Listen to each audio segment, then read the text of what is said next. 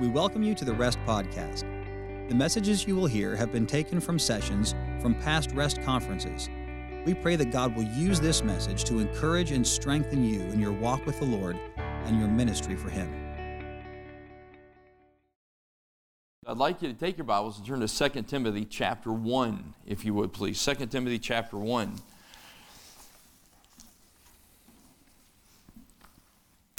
Richard Wallace, who's pastor of Temple Baptist Church in, in well, used to be Lewisville, now Flower Mound, Texas. He is, he's been my greatest friend, my greatest mentor in life. And he, um, I asked him right before I left, I was on staff out there, and I asked him right before I left, what are some things that I need to learn for the next level of leadership? And here, here's just some things I'll give you for free that he gave me, but it leads to the point of the sermon. That is, he goes, Shane, you need to come to the place where the more that people know about you, the more you they want to know about you. In other words, that the more that they come to know you, the more they want to, to know you. That there's an authenticity, which leads to the second one. He said, um, the closer to you that people get, the more authentic they find you to be. That there's nothing hidden in the closet, there's no games going on, you're not playing, playing power games. I find a lot of times that guys, um, something I found, a lot of times, if a guy is willing to get up in front of you, in front of an audience, and tell a story that's not true, I'd be very careful that I'd listen to him any further that, or if he claims to be preaching something that maybe is his that you know fully is not his, look, guys, we might as well let's stop playing that game. All right, our people know that you're not that smart. they just know that that we're not that smart, and they respect it when you tell them that uh, I'm going to give credit. I'm giving credit for this outline to so and so. That doesn't make you less in their eyes. It actually makes you more. And um, I heard, you know, this the old story of one old country preacher. He said, I'd rather be original or nothing. And he was both. and so we all realize that we read and we study. Our people expect us to read and study. And so be authentic. Even in your preaching, be authentic. Thirdly, the longer that uh, you are watched, the more faithfulness is found to be your dominant trait. Not your talent, not your ability, not your uh, the power of your presence, but faithfulness. It's just a stick to itiveness that should be found in a pastor's life. And then his last one was this, and and this is the one that he said, and this is what I want you to grasp because this is where the good and great ones are separated. He goes that trustworthiness is a given that you are able to keep a confidence. That when people tell you something, they share with you something, they know that it's going to stop right there. Then, in other words, he said, Let me t- explain to you be a true friend. Don't be a power monger. Don't be a person who's always wanting to be in the know. Don't talk about all the people that you know and how well connected you are and how you can boss, how many people you can boss around and tell what to do and get them to jump when you snap your fingers. He said, just be a person who's trustworthy, that you're able to hold a confidence. He goes, and that's what's going to separate you in time for the next level of leadership. Well, I want to talk to you about a guy who was exactly like this. A guy that probably was not greatly known even in his time, but a guy whose name is written now in the timeless Word of God for us, and we're speaking about him today. And he's found in 2 Timothy chapter 1. And when you come to 2 Timothy chapter 1, realize this book of 2 Timothy is Paul's last letter. We know that. Paul can feel the sword coming across the back of his neck now. He, he knows it's about to happen, that the time's coming. And so you find even 2 Timothy, when he gets to the end, he's talking to Timothy very direct. He says, Timothy, I want you to I want you to maintain a serious focus. I, literally, he says at the end in chapter 4 and verse 5, it's kind of his last commands. He said, The strongest one is make full proof of thy ministry. In other words, put your sails at full mast. He goes, Don't hold anything back. You know, this is your generation now. I'm passing off the scene. Serve your generation well as I did, as David did. Now, this is your generation. I watch now that um, men such as, I'm, you know, Scott, I'm finding I'm being one of the old guys now. You know, Jake, Jake Blankenship and those guys are talking about, um, yeah, it's going to be good for you to come over because we want to we want to glean from older men. And go, what? What? That's talking about somebody else. What, what you're finding is that a lot of us are finding that this is our generation. It's kind of scary, I'll be honest with you. But this is our time. This is the, this is the branch, this is the this is really the bracket of human history he's placed us in to do what we're called to do. So we need to quit acting like we're youngsters and we need to put on we need to put on our big boy pants and we need to be serious about serving our generation well. We need guys to encourage us in the midst of that because we've entered war. And this is a battle now. We don't uh, we used to have guys who would provide cover for us. Now we're the ones who are providing cover. And so it's important for us to understand this, and friendship's a big part of it. So going back to 2 Timothy chapter 1, you look at verse 16. In fact, look, if you will, at verse 15. He does immediate contrast. In verse 15, he says, This thou knowest that all they which are in Asia be turned away from me, of whom are Phygellus and Hermogenes. And so he calls them out, he lays them out. You couldn't imagine being these two guys and seeing this in this letter. But then immediately he comes to verse 16, and I love how he comes to verse 16. He says, The Lord give mercy unto the house of Onesiphorus. Now you got to practice that name every once in a while, look where the accent mark is. And I wanted to make sure I got it right. But it's Onesiphorus. You're not going to name your kid that, not even your dog that. But it's a name that you ought to remember. However, you remember it, remember this name because it's a name you want to be like. He says, The Lord give mercy unto the house of Onesiphorus, for he oft refreshed me and was not ashamed of my chain. But when he was in Rome, he sought me out very diligently and found me. The Lord grant unto him that he may find mercy of the Lord in that day, and how many things he ministered unto me at Ephesus, thou knowest very well. You read those verses and you think, Dear Lord, let that be me. I want to be that man. I want to be an Onesiphorus with the name of Shane. There's three things that you see, and I want to move, for sake of time, I want to move through these. Number one, I want you to notice the traits of a true friend with Onesiphorus. Paul recognized that he was a person first of encouragement. It says in verse 16, For he oft refreshed me and was not ashamed of my chain. The word oft refreshed literally mean to make cool again. The word was used last night in reference to God in the Old Testament about how he refreshed himself. And that's the word in the New Testament that's used here is that it's to make cool again. In other words, the Middle East mindset would understand this very much. They've been out in the desert heat, it's been a long day, and now finally to be made cool again. Now, there's one great illustration that I want you to see out of this. To be a person of encouragement, I want you to go to 2 Kings chapter 3, and I want you to see something in 2 Kings chapter 3. In 2 Kings chapter 3, you're going to see a character that we know very well. But in his day and time, particularly initially in his ministry, he was not known for his greatness. Everybody knew Elijah. Elijah, even in his own day, was a great celebrity.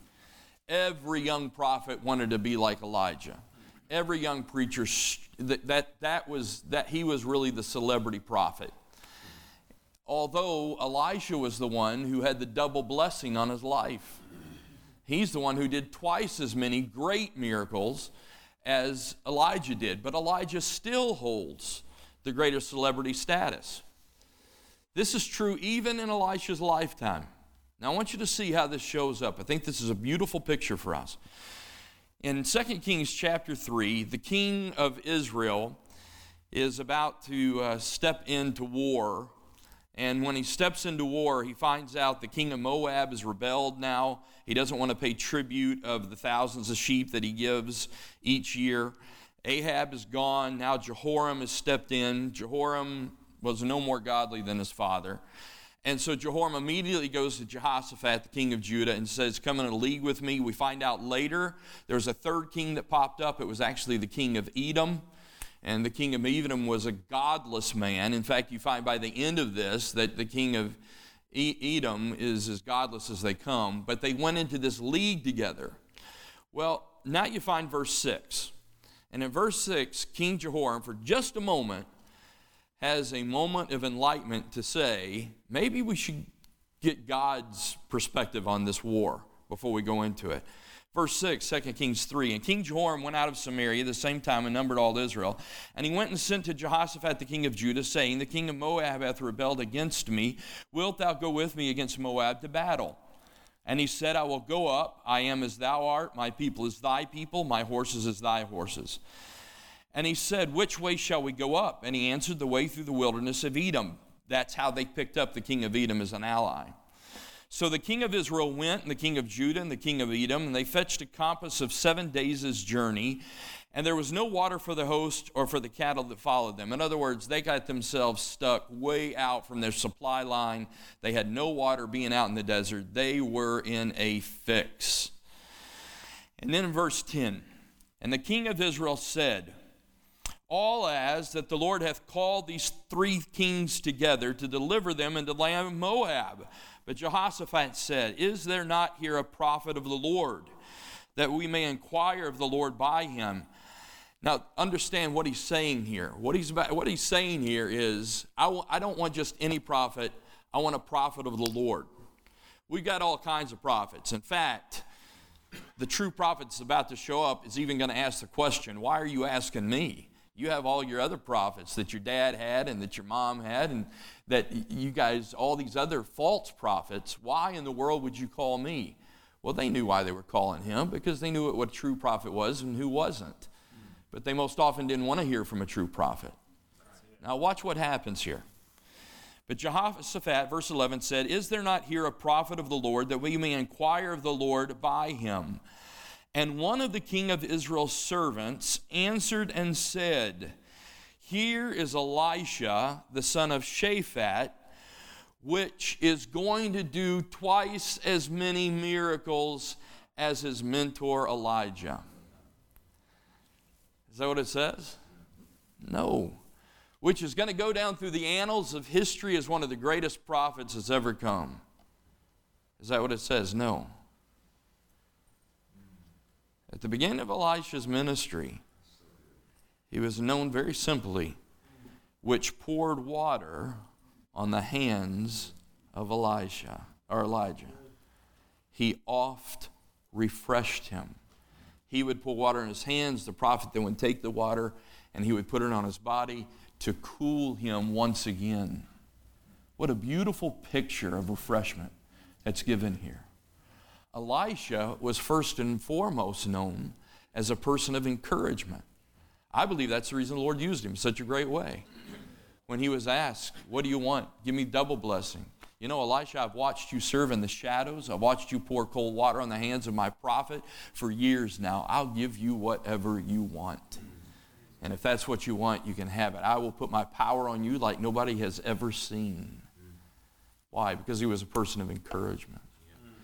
Let me ask you this how many texts have you sent over the past week to other men of God just to encourage them?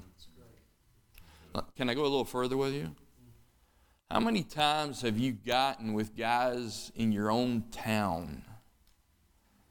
You've traded members, and he's got a lot more of the trades than you have. Some of them you were kind of glad that you traded off.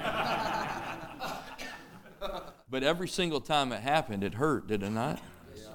And it's always going to hurt. Don't ever think you're going to get over that hurt. When's the last time you reached out to him to encourage him? I can't do that. You must do that. You have to be a person of encouragement. It's what God's called us to. If you want God's blessing on your life, then you have to be the one who oft refreshes. God sees that. He sees when a cup of water is given in His name. He sees these things. But that's not where it stops when it comes to encouragement. It not only says back in 2 Timothy chapter 1, Paul says that he oft refreshed me, but then he said, and this fits in with encouragement. It says, and was not ashamed of my chain. Um, Scott is very good about just saying things and expecting them to be done, Scott Pauley, and I appreciate that. So I'm going to try to say it like Scott Pauley would say it. All right? Can you turn on this mic? Because I can't say it without holding a mic. We'll just assume it's coming to the mic. Let's make a deal here, shall we? None of us are going to talk about numbers for the rest of the time that we're here. We're not going to talk about how many people we have in Sunday school because we're not going to talk about how many people we have in our Sunday morning service or if we have one or two or three services. We're not going to talk about how many return for Sunday night service. We're just not going to talk about numbers. Dwayne, I, I was talking about that today coming over here. We're just not going to do it. We're just not going to do it. Do you know why? For, for two reasons. Number one, because there's always going to be some level of comparison that jumps in. Depending on where you're at, it either brings discouragement or pride. It's just part of our human nature. Secondly, we know you're lying. So we just figure those things out, okay? I don't know. We don't, I'm not going to say which way you're lying, but we tend to know which way we're lying, all right? I would encourage us just not to talk about numbers. I've watched through the years growing up through all of this that uh, um, Southwide, when it first got started back up, um, there were meetings about that that you sat in. And I, I, ho- I hope you come to Southwide. I think it'd be valuable for you. Uh, but let me say this to you there was a big discussion, and it was a generational discussion in some sense of when I grew up, I remember that there was a section, and Scott, you remember, there was a section just for the special speakers. And it was marked off that just the special speakers. When you went to eat, there was a special speakers section that just the speakers at that conference that year. They could have spoken on Monday and it's Thursday, but they still got their special section of when they got to eat or when they got to stand in line. Well, my dad was never a pastor of a large church. He pastored 50 something years. And it was churches that most of you wouldn't know if I called out their name. But I watched my dad faithfully serve. I saw my dad that he would visit. That there was not a thing that my dad did that these guys um, also did not do. And God's hand of blessing, I'm not diminishing how God has used these men. Please don't misunderstand me. But I also will say this that a person who pastors a church of 30 in Lodabar is just as valuable to the cause of Christ as a person who pastors a church of 1500 in the city of Jerusalem. And I think we just got it, we got it all mixed up. We, we, we, got, we jumped into celebrity status. And, and what I love about uh, um, what I love about this passage, he was not ashamed of my chain. In other words, when I became unpopular, he did not, his friendship didn't go. The phone didn't stop ringing. When the church went down, his friendship didn't go down with it. Guys, we've got to get away from this. We've got to quit judging one another on the size of our ministry. And we have to start being friends to one another. Just friends to one another. By the way, be careful who you choose to be your friends. You might pick the wrong ones. You might find that one of these guys might be a friend that you wish you'd held on to if you're one of those ladder climbers, because God, God's method is to use those who aren't well known and to use them in a great way, and that way it's only God that ever gets the credit. I say this with much conviction because probably for the first 12 years of my ministry, I was very much like that. I was always looking to get to the table of where the uh, men with names sat.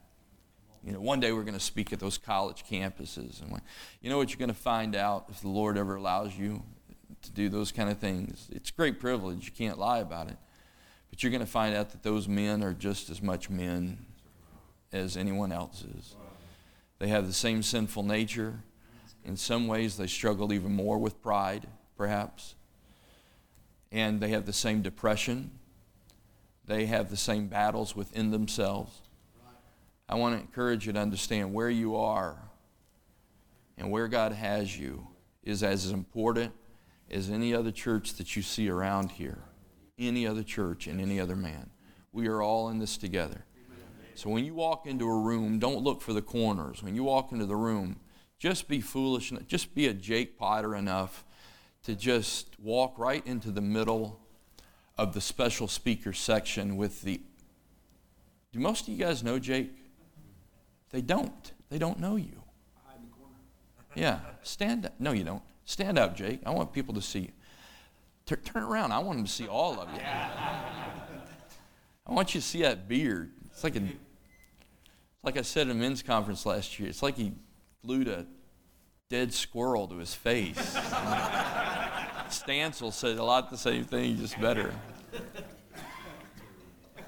He makes Duck Dynasty look good. but Jake's just one of those guys that if it's, he doesn't care. If it's a bunch of supposed bigwigs, he'll right, he'll walk right in the middle of them, join the conversation. I love it. I just, I think there are no bigwigs. No, there are no bigwigs. Only James and John's mother thought they were bigwigs, and Christ bounced her down the road pretty quick on that one. Be a person of encouragement. All right, number two. Let's move quickly here. This is a big one. Be a person of loyalty. Amen. A true friend is a loyal friend. In fact, you really can't separate loyalty from friendship. It's almost the defining mark of friendship. Look at verse 17. But when he was in Rome, he sought me out very diligently and found me. We don't know exactly where Paul was at this point in time. Um, Mamertine prison.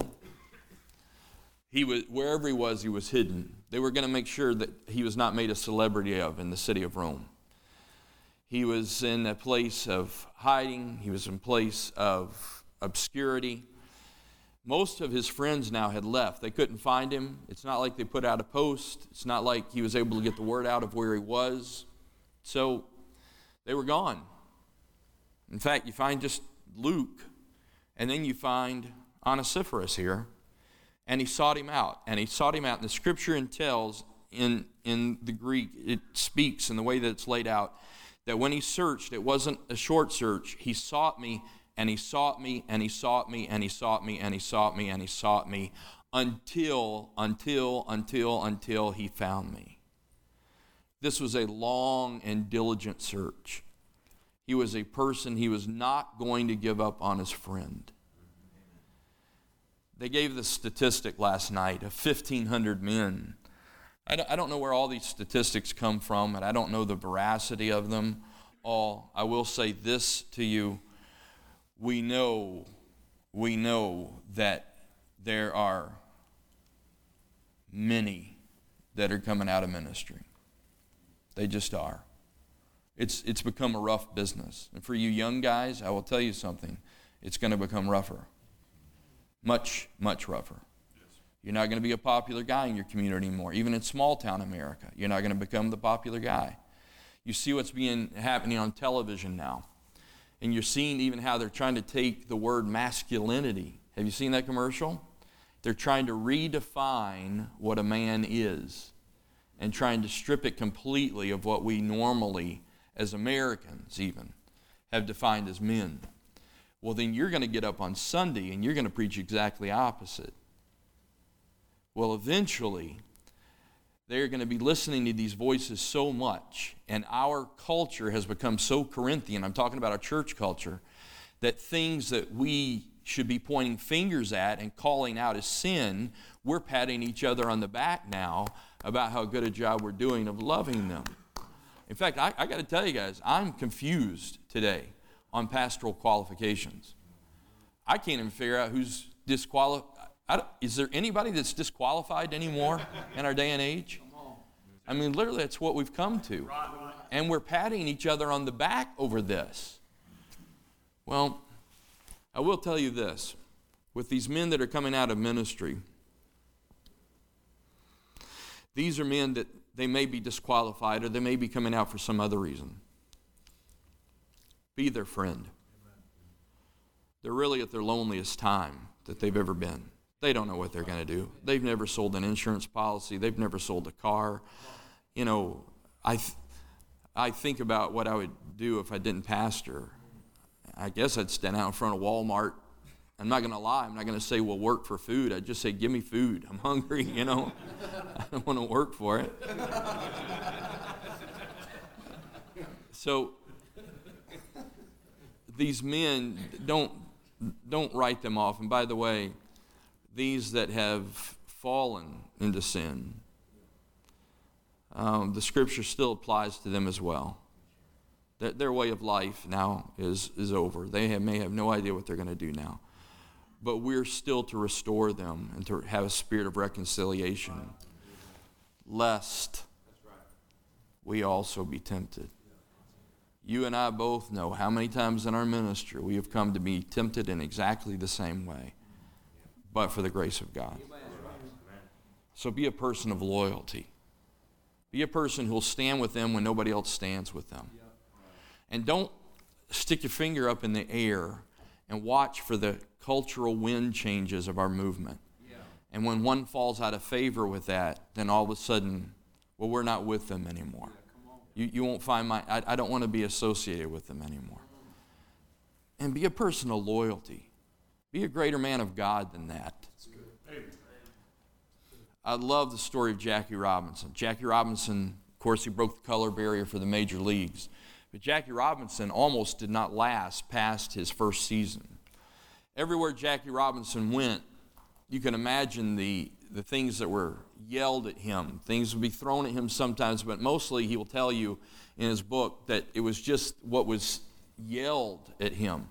When he would be coming out of the dugout, the things that they would say, he didn't want to invite any of his family to come to the games because the things they would hear. His wife would just come home crying when she would hear what they were calling. And any mistake he made was magnified. You know the worst place that that took that, that happened? It was his own home field. It was Ebbets Field when he played for Brooklyn. They were just vicious. I mean, these New Yorkers were just vicious.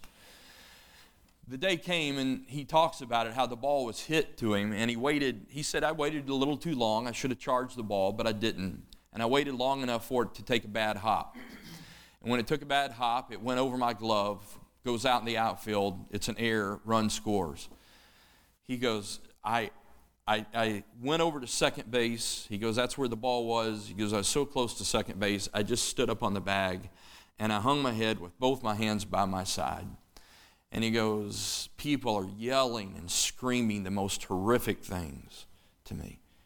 And he said, And I was done. I'm never coming back to this game. This is not worth it. I'll go back to the guys I'm used to playing with. Nothing is worth this. He said, Until I felt an arm come around my shoulder. And he goes, and I looked to my left, and there was the famous, at that time, second baseman of Brooklyn Dodgers by the name of Pee Wee Reese. And he goes, and he stood there with his arm around me and stared down the entire Ebbets Field crowd until they were completely silent. When they were silent, he took his arm away from him. He looked at Jackie and he said, Jackie, I'll always be with you. Now let's play ball. And Jackie Robinson will tell you that that's the day that saved my ministry. I used to think these guys that go through depression, panic attacks, anxiety, how unspiritual. Who goes through that? Boy, he must be a long way from God. You know what God says? I'll show you. And He takes you through those valleys. Guys, be a person of loyalty. When the guy is down, that's when you need to draw closer to him. He's not going to do much for you career wise, but it's going to do a great deal for you and for him spiritually. Third and finally, we're done. A person of encouragement, a person of loyalty, and then I love this one. Look at what he says in verse 18. He says, The Lord grant unto him that he may find mercy of the Lord in that day. So he begins where he finishes. He says, Lord, give mercy in verse 16. Then he says it again The Lord granted to him that he may find mercy of the Lord in that day. And in how many things he ministered unto me at Ephesus. What are the last four words there? Thou knowest very well. You know what he was, Neil? He was a person of reputation. Paul's writing this, and this is the last time that he's writing to Timothy. And as he's writing these words, he's talking about Onesiphorus, and he's talking about how he offered fresh and was not ashamed, and how he sought me out and he found me, and how he ministered unto me. And then he said, Wait, wait, wait a minute. What, what am I telling you? You, you know what kind of guy he is. He's the same guy that he's always been. He has always been a Barnabas. He's always been the son of encouragement when guys walk through the door, I'll tell you one guy that walks through the door. And I'm going to tell you, when he walks through the door, I just cringe. I hide. And I think, oh man, I do not want to see him. That's not true. I'm not going to tell you that name. there are guys like that. Some of you would love to hear those names. There is a guy that walks through the door, and when I see him, I'm immediately uplifted and that is David Gamble. I've known David, I remember him on his knees.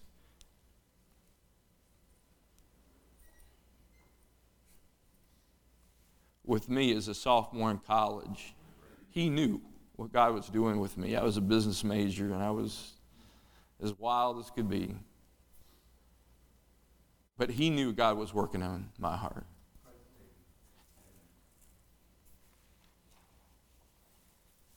And even then, he was a son of Barnabas. He was a son. He was a son of encouragement. And I've never known David Gamble to be any different. And so when he walks in, immediately I know I'm going to be uplifted. Now, let me ask you a question What's your reputation? True stories told about a teacher it was Thanksgiving time. They were asked, she asked the students to, to draw something that they were thankful for. Little Bobby came from a very destructive home. His dad beat him.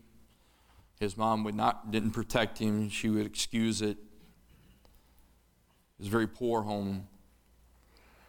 It took Bobby half a year to adjust clear up until think, to even be willing to go out and play with the other children. So every day, little Bobby would stand there beside the teacher and they would just hold hands. That was his safe place. Well, they all drew something, and some drew it, you know, they draw a turkey, and, you know, the turkey represents first Thanksgiving. Others drew, you know, one person drew a field and talked about the crops, and they went through all the different things. One drew their mom. They were thankful for their mom. And then it came to Bobby's, and Bobby's, he had always been the one that kind of made fun of in the class.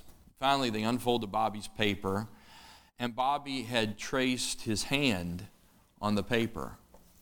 And it was just a trace out, and even that was kind of scratchy. And they said, Oh, well, that's, that's God's hand, because, and Bobby just sat there quiet. He was embarrassed, and they were all changing now from trying to guess what it is to kind of making fun. Who draws a hand for Thanksgiving? And the teacher could see it was getting out of hand. So she shut it down. They went into their schoolwork. Later, the teacher was walking through the aisles and checking the, te- the students' work, and she came by Bobby's desk, and Bobby pulled on her skirt, and she leaned over and she said, What is it, Bobby? And she goes, and he said, Well, teacher, that hand was your hand. and it struck her. Every day, his place of security, not just on that playground or classroom, but even at home, was standing with his hand in that teacher's hand. And that's what he was most thankful for. I got a question for you. Whose hands in your life would you draw? People that you were most thankful for, people that had been encouragers, people that had been loyal, people that had had a reputation for that in your life and showed it. I guarantee you can name three or four of them. But here's a greater question, guys Who would draw your hand? Who would take the piece of paper and say, I know one person I'm going to draw the hand of? That was Onesiphorus. May God help us to be that kind of man.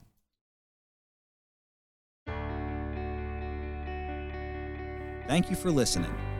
We hope that the Lord has used this message to speak to you. The REST Conference is a meeting designed to encourage and strengthen pastors, missionaries, evangelists, and their wives, along with other Christian workers serving the Lord in their local churches. REST 2020 is scheduled for September 7th through 9th at the Tabernacle Baptist Church in Hickory, North Carolina. We hope that you and your spouse will make plans to join us. For more information about REST, go to our website, therestconference.com.